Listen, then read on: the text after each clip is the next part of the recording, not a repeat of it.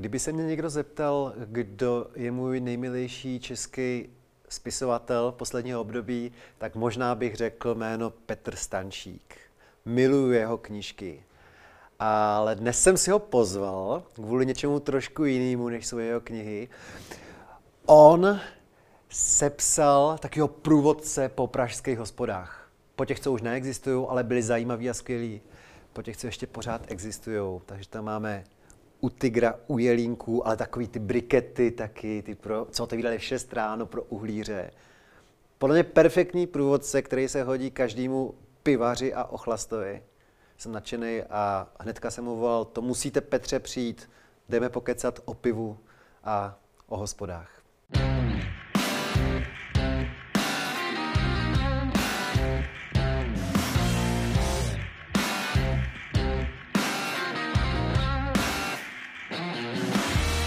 Neblázni. Dobrý den, Petře. Petr Dobrý Staršík, můj oblíbený spisovatel, mě potěšil tím, že je spoluautorem nový, kníž, nový knížky Praha ožrala o 80 hospodách v Praze, ať už těch historických nebo současných. Každopádně hospod, který mají nějakou historii. Ale začnu jinak.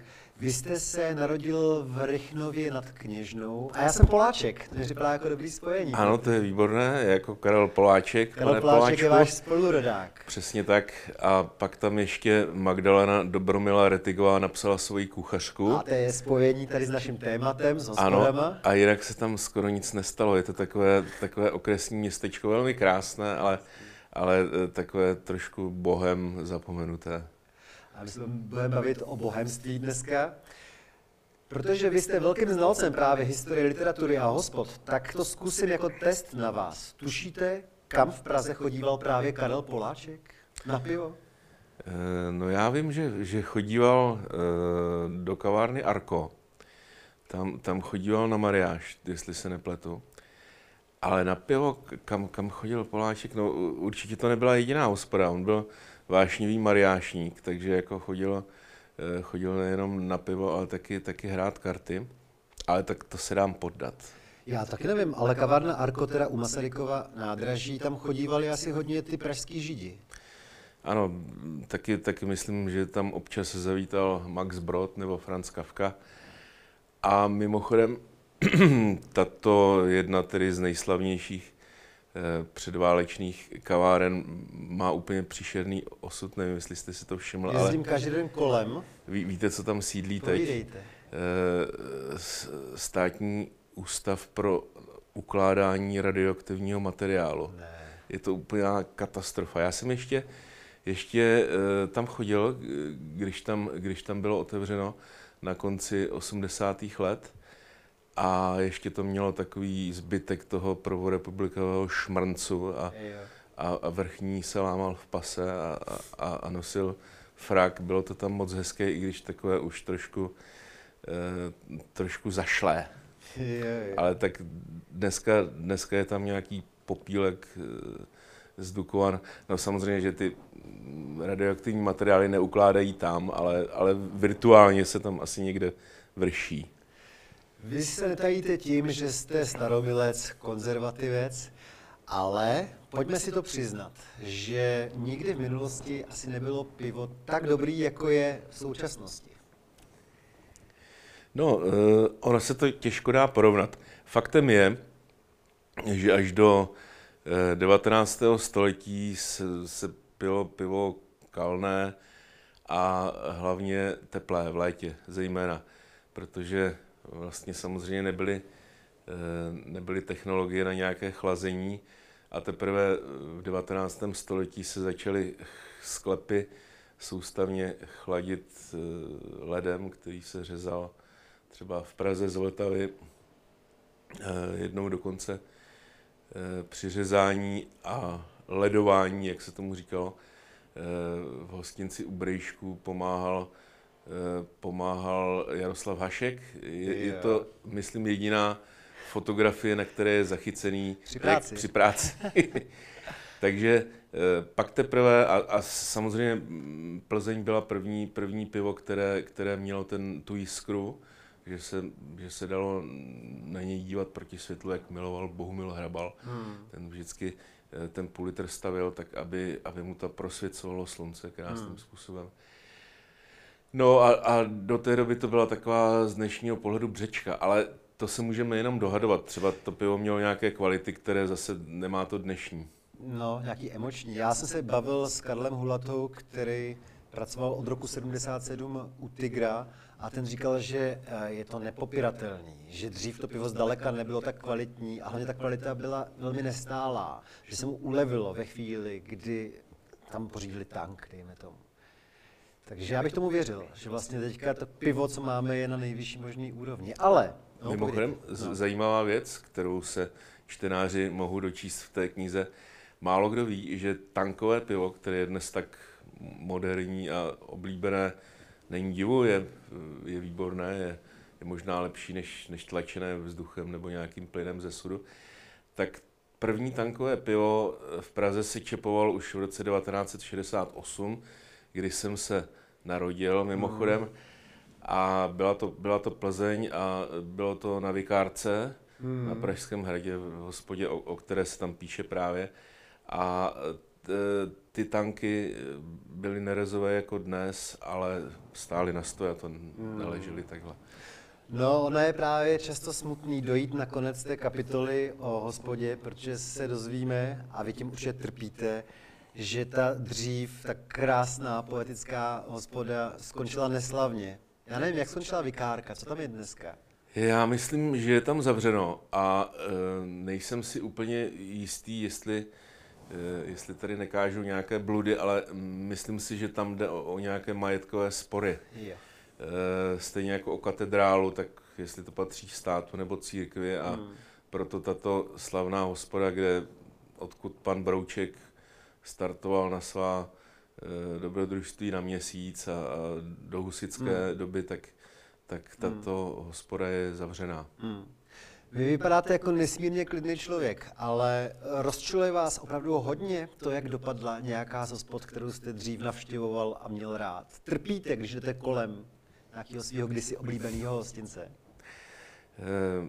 trpím, e, jak, jak dopadla moje milovaná eh, hospoda u krále Brabantského, která je údajně, eh, nebo spíš byla, protože teď už je asi taky dlouho zavřená, eh, byla nejdéle eh, kontinuálně otevřenou hospodou v Praze, protože eh, údajně svůj název získala od, od krále Václava IV., který byl mimo jiné taky králem brabantským, proto se tak jmenuje, a který tam chodíval Eh, na pivo se svým katem a se svým pražským krysaříkem a když pivo bylo špatné, tak, tak se výčepní eh, vykoupal ve Vltavě, jak to známe z těch legend. Eh, každopádně tam, tam chodilo spoustu slavných osobností, chodil tam pan Čepek, toho jsem tam ještě zažil.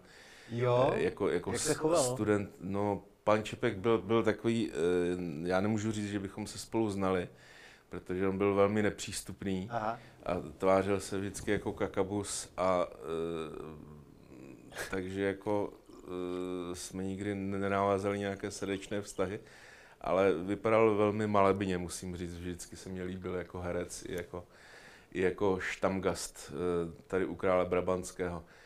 Ale stejně tak tam chodil pan Topol. Tatínek od uh, Filipa a Jachima, takže Josef Topol. Josef Topol tam, tam chodíval s Ičbánkem, i, i jeho eh, spolubydlící eh, pan Harapes. Hmm. A, a taková jako, jako dobrá malostranská partička tam byla. No a eh, bohužel dokonce jsem několikrát tam spadl po, ze schodů, protože to je takový lokál, který je na Šišato, jsou tam, do dneška si to pamatuju, tři masivní dubové stoly, jeden, jeden pult na stojáka pak byly schody dolů na toalety, protože toalety byly dole. Aha.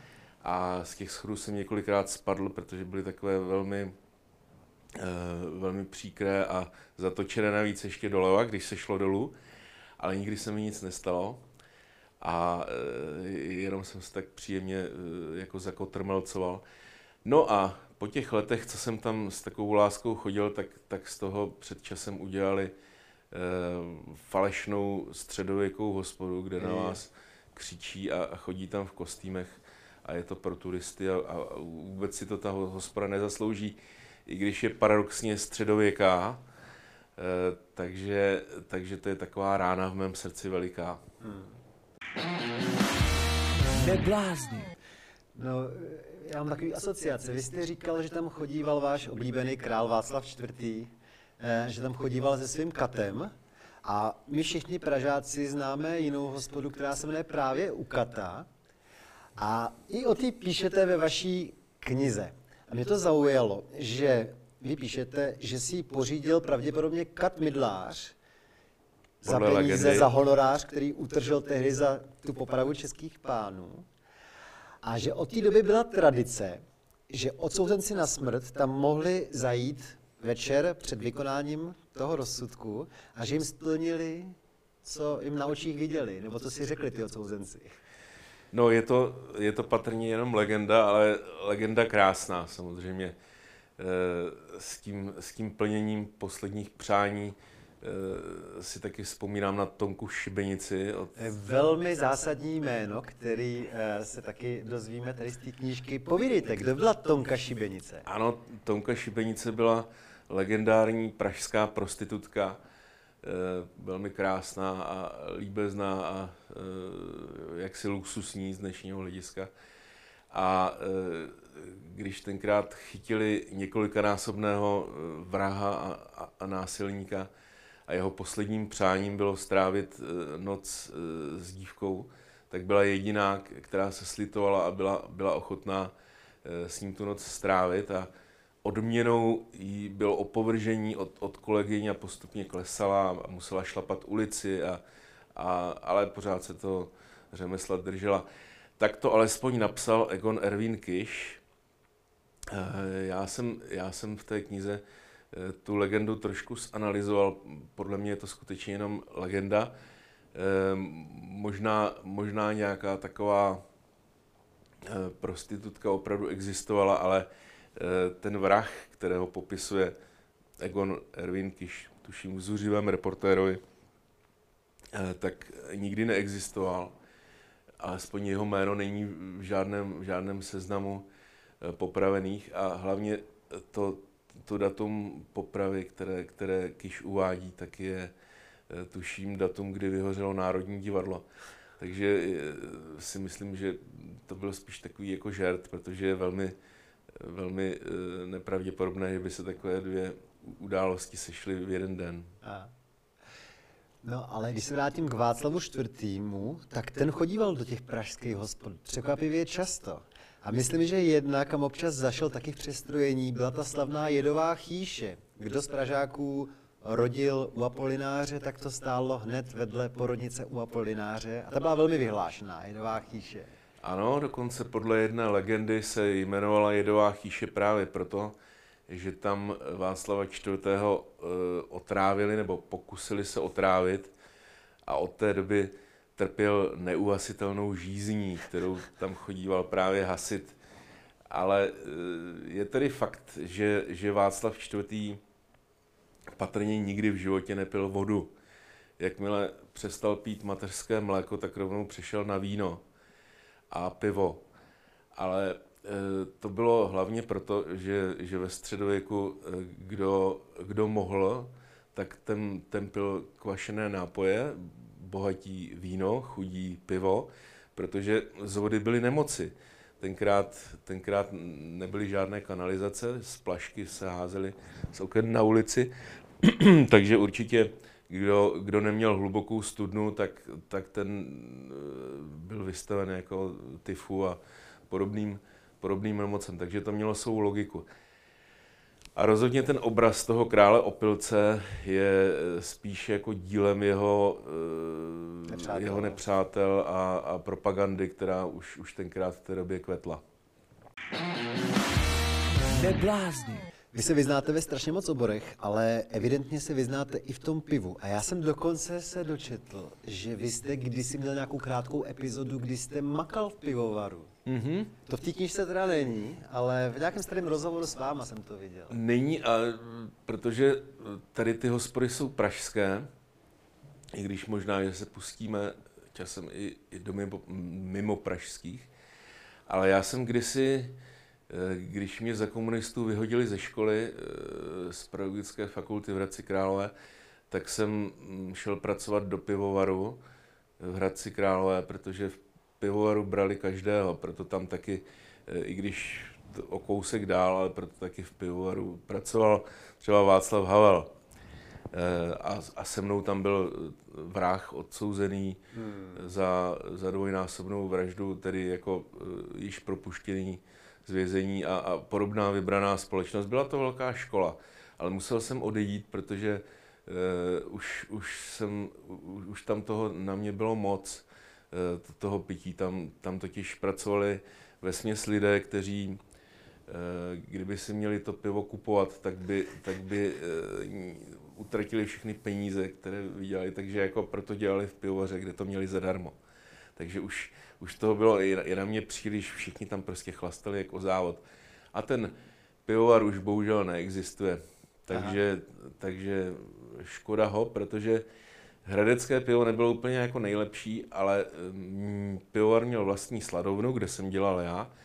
A od, od té doby taky vím, že slad je ten, je ten základ piva. Eh, vaření je samozřejmě, jako to tomu dodává tu, eh, ten, ten tvar, ale ten fundament je, je slad hmm. a, a taky je to ta nejtěžší práce. Hmm. A když teda opakuju, že jste svým založením konzervativní, tak co vlastně říkáte těch posledních zhruba deset let na tu stoupající módu těch svršně kvašených piv? Vy jste vyrůstal na ležáku a doba se změnila, zvlášť tady v Praze. A čím dál tím víc eh, chlapů, ale i ženských, experimentuje s jinýma typama piv. Co vy na to? Hmm, já myslím, že to je chválihodné. Eh, čím větší eh, různost a, a možnost výběru, tím je to lepší. Já jsem taky experimentoval a, a zkoušel jsem všechno možné. Jeden čas jsem třeba propadl uzenému sladu, to je, to je úžasné pivo z uzeného sladu, které se moc nedělá protože je to docela náročné, ale stojí to za to. No ale vždycky, vždycky se po těch experimentech zase vrátím, eh, neříkám přímo k Plzni, ale k plzeňskému pivu, tedy k tomu typu, eh, které se vaří, eh, začalo vařit v roce 1842 v Plzni, protože to je jako, jako popelnice třeba, jo, plechová už, už se nedá eh, vynalézt nic lepšího, už to dospělo k dokonalosti, hmm. ta s prolisy a s takovým tím držadlem na víku. Hmm. A eh, tady to je dokonale jako uh, harmonický nápoj, který má jak, jak ten říz, tak tu plnost a, a tu, tu estetickou hodnotu při pohledu zejména skrz slunce a, a takové věci. A to všechno dohromady Eh, dává takový, takovou jistotu, ke které se vždycky vrátím.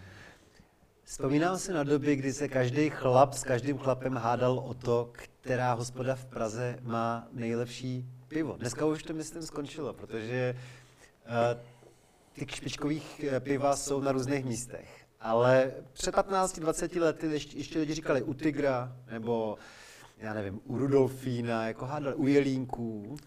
Jak to, jak to bylo během vašeho života a jak to vidíte dnes, pokud si ještě troufnete říct někomu mimo pražskému, nejlepší pivo najdeš tam. Vlastně, jak to říkal Hrušínský, v té Adele ještě nevečeřela, jak takhle to projel krásně a tomu Nikovi Carterovi to vyprávěl o těch hospodách. Tak kdybyste tady měl Nika Cartera, co byste mu ukazoval? A, a to jsme ještě nebyli u Pinkasu, tam ten výčepní to pivo úplně hejčká, říkal tedy komisař Ledvina.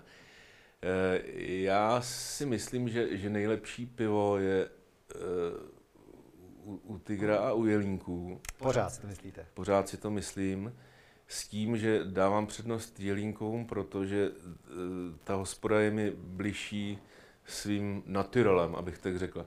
Protože u Tigra dřív to bylo takové sektářské, tam, tam se na člověka dívali hodně z vrchu, když nepatřil těm štamgastským partám. A v pozdější době e, zase tam pustili turisty japonské a podobné, což si myslím, že do slušné hospody taková chamrať nepatří, která si dá jedno pivo a cucá ho tři hodiny. Malé ještě k tomu. A u Jelínků eh, tam, tam byla vždycky taková srdečnější atmosféra a e, žádné turisty jsem tam nikdy neviděl. Hmm. Ale bohužel to všechno, jako kdo ví, jestli, ty hospody ještě otevřou někdy. My jsme se pustili před chvilkou na velmi tenký let s těmi Japonci, ale já teda půjdu ještě na tenčí let. Ona otázka zní, a ještě před pár desetiletíma se to fakt u Tigra řešilo, jestli do té hospody patří ženský. No, nerad bych se... Do toho pouštěl. Já se do toho pustím, protože eh, já už, já už jsem stařec nad hrobem a, a, a pokud budu odcichován jako nenapravitelný misogyn a sexista, tak už to snad eh, do toho hrobu nějak proklepu, ale eh, při vší úctě k dámám, tak jako jít se ženou do hospody je dvojnásobná útrata a poloviční zábava probatum est, to je prostě vyzkoušeno a e, když s dámou, e, tak do vinárny, mm-hmm. nebo do kavárny, nebo do restaurace na, na romantickou večeři. Proč ne? Ale do hospody opravdu ne. To bylo e, půvabné opravdu u Tigra, kde za první republiky, když tam někdo pokoušel se jít s ženou, tak, tak nebyla vpuštěna a, a pan, pan Výčepní jí dal lístek do kina, který to měl připravený a ať, ať, ať se jde milostivá paní podívat na pohyblivé obrázky, no. že si tady manžela pak může vyzvednout. No jasně. Neblázni. Ale eh, já jsem na podzim, dokud to ještě šlo, právě zatočil k jelínkům na stojáka eh, na Plzeň. A teda úplně fascinovaně jsem hleděl na pana Výčepního Bohuška. Bohušek s těmi kníry s těmi nakroucenými rakousko-uherskými kníry, protože to je opravdu nějaká historie na vás dechne, že takhle to třeba mohlo vypadat v lepší pivnici před sto lety vlastně, když vidí člověk tyhle kníry. Ano. Ale mě zajímá, jestli když jste chystal jednotlivý kapitoly, já teda ještě řeknu, že jste nedělal tu knižku sám, ale s mým spolužákem z gymnázia Radimem Kopáčem, publicistou. Ano, to bychom měli ale... vzpomenout, protože eh, nejenom spoluautor, ale vlastně on s tím nápadem přišel. No. Takže... No a myslím, že jsi vybral teda eh, výborného uh, spoluautora, ale jde mi o to, že když jste chystal ty jednotlivé kapitolky, jestli jste spolíhal na svoji paměť a na nějaký archívy, nebo jste i zašel za tím hospodským, třeba starým, a ptal jste se ho na nějaké historky? No, uh, většinou ne, protože uh, ty, ty, ty základní věci se, se stávaly už tak daleko, že v minulosti, že, že ti lidé nejsou. Nějaký takový terénní průzkum jsem, jsem dělal třeba u, u Kocoura a, nebo u, e, u Černého vola, což jsou moje takové dvě oblíbené hospody na, na Malé straně a na, na Pohořelci. Ale jinak samozřejmě jako ta, e, ta orální tradice je strašně důležitá, ale tady v tom, v tom případě uh, už je to strašně dávno už. Takže ty archivy a, a ty, uh, ty, ty bedny uh, s různými materiály starými a fotografiemi, bohužel no, už, už uh, nikdo nepamatuje snad ani toho Egona Bondyho. Zrovna Egonu Bondy se věnuje v první kapitole, která je o barášnický lichtě. To dělal zrovna Radim Kopáč, baráčnickou rychtu, takže eh, to spíš ty, eh, to spíš byste měl adresovat na něj, ale faktem je, že podle eh, Bondyho básně se Praha ožrala jmenuje. To je vlastně jako citát z Egona Bondyho. A to je samozřejmě famózní postava. Já musím říct, že jsem měl to štěstí, že jsem s Egonem Bondym strávil jedno odpoledne osobně. V jaký hospodě? No, bohužel už, už byl e- Egon starý a už, už nepil. Uh, už jenom kouřil, vykouřil asi 100 cigaret během, během toho dne. A povídali jsme si o všem možném a, a, a taky o hospodách, ale už bylo, bylo vidět, že ho zajímají jiné věci, spíš internet a, a světová revoluce a, a takové věci. Už prostě měl to období za sebou. To tak, to tak přichází, no. Já, já už taky uh, teď nepiju tolik jako za mlada. Mm-hmm. No ale když zmiňujete teda Bondyho, potažmo Hrabala, potažmo Libeň, tak já bydlím kousek od Libně, já bydlím ve Vysočanech, ale nikdy jsem neslyšel o akci, kterou popisujete v jedné z kapitol té knihy, a to je Hrabalovský libeňský slalom, 18 hospod, který člověk musel absolvovat, každý si dát jedno pivo. Vy jste taky zkusil tady tu akci, ten slalom, ale nedojel jste do cíle nikdy.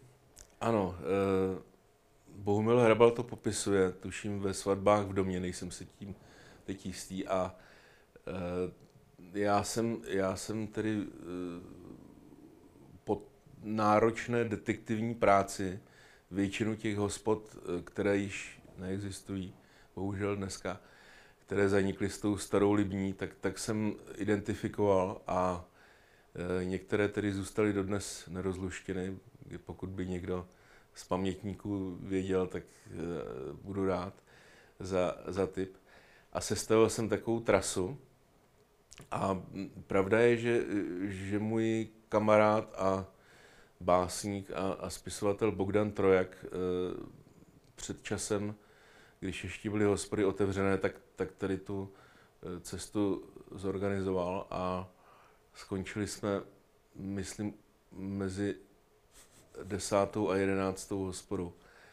E, ti, ne, že bychom už, už nemohli, ale Eh, narazili jsme tam na nějaké kamarády a, a skončili jsme u nich doma, takže eh, je to, je to velmi náročné nejenom eh, tou cestou a, a tím alkoholem, ale také tím, že tam potkáváte známé lidi a, a že, že se často ta, ta akce úplně tak jako rozplyne. A.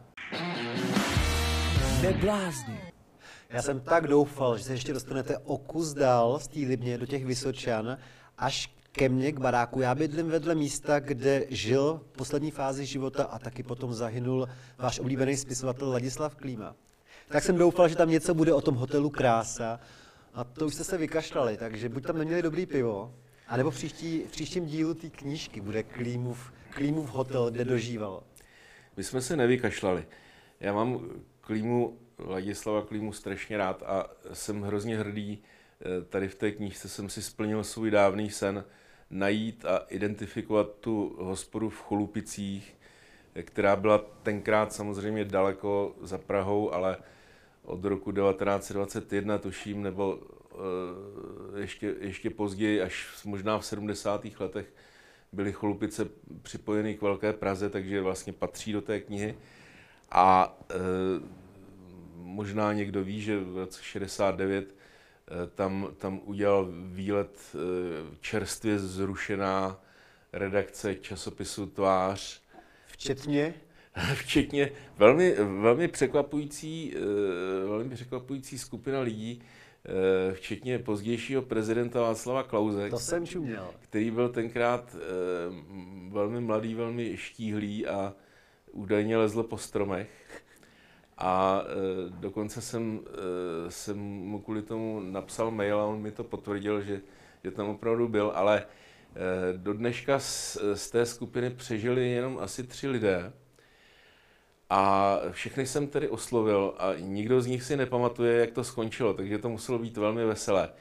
Nicméně tu hospodu nenašli, protože já jsem po zase opravdu velmi dobrodružném pátrání zjistil, že to hospoda, kde, kde ten klíma málem dosáhl DOSNC a pak ho vyhodili držkou do, do hnoje a, a jako dostal se téměř jako na vrchol a pak spadl na úplné dno.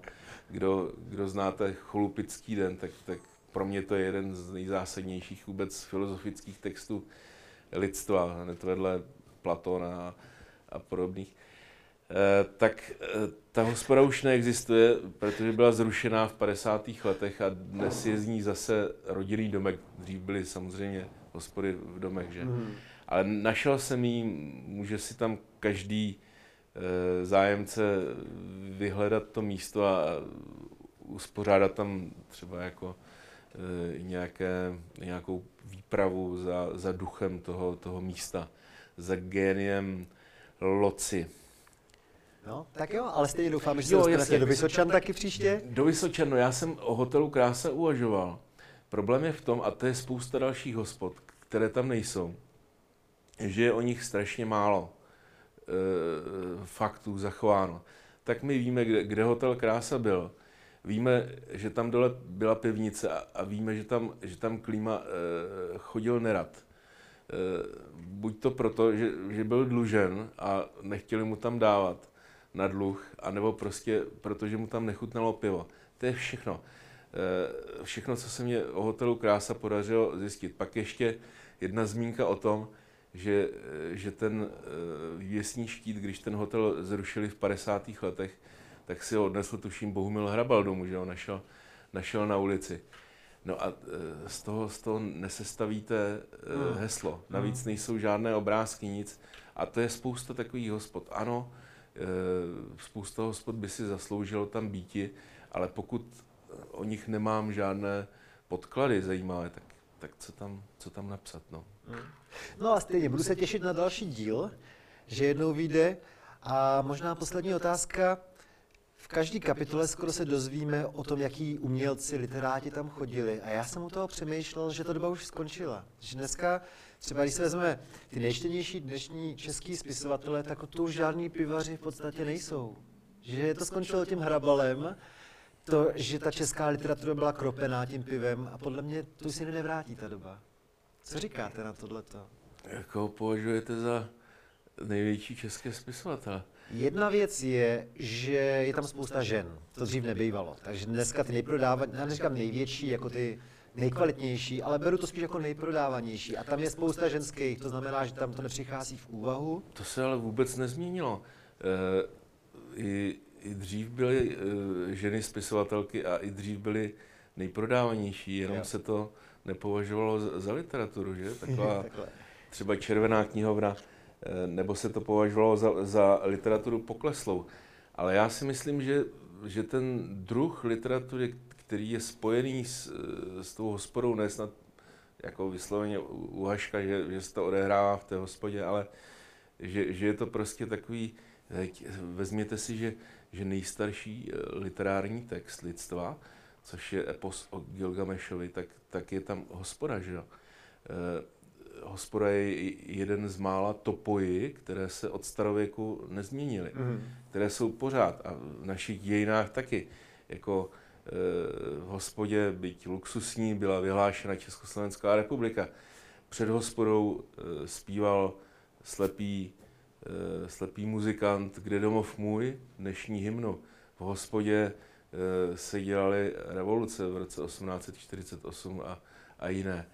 No a e, ti, ti, ti spisovatelé, kteří jsou duchovně spojení tady, tady s tím e, plodným podhoubím, tak jsou pořád, řekl bych, ti nejlepší z nejlepších, i když třeba ne ti nejčtenější. Děkuji, že jste přišel a děkuji za pro mě skvělou inspirativní knížku Praha ožrala. Doufám, že někdy spolu zajdeme do nějaké hospody. Děkuji za pozvání a budu se těšit. Naschledanou.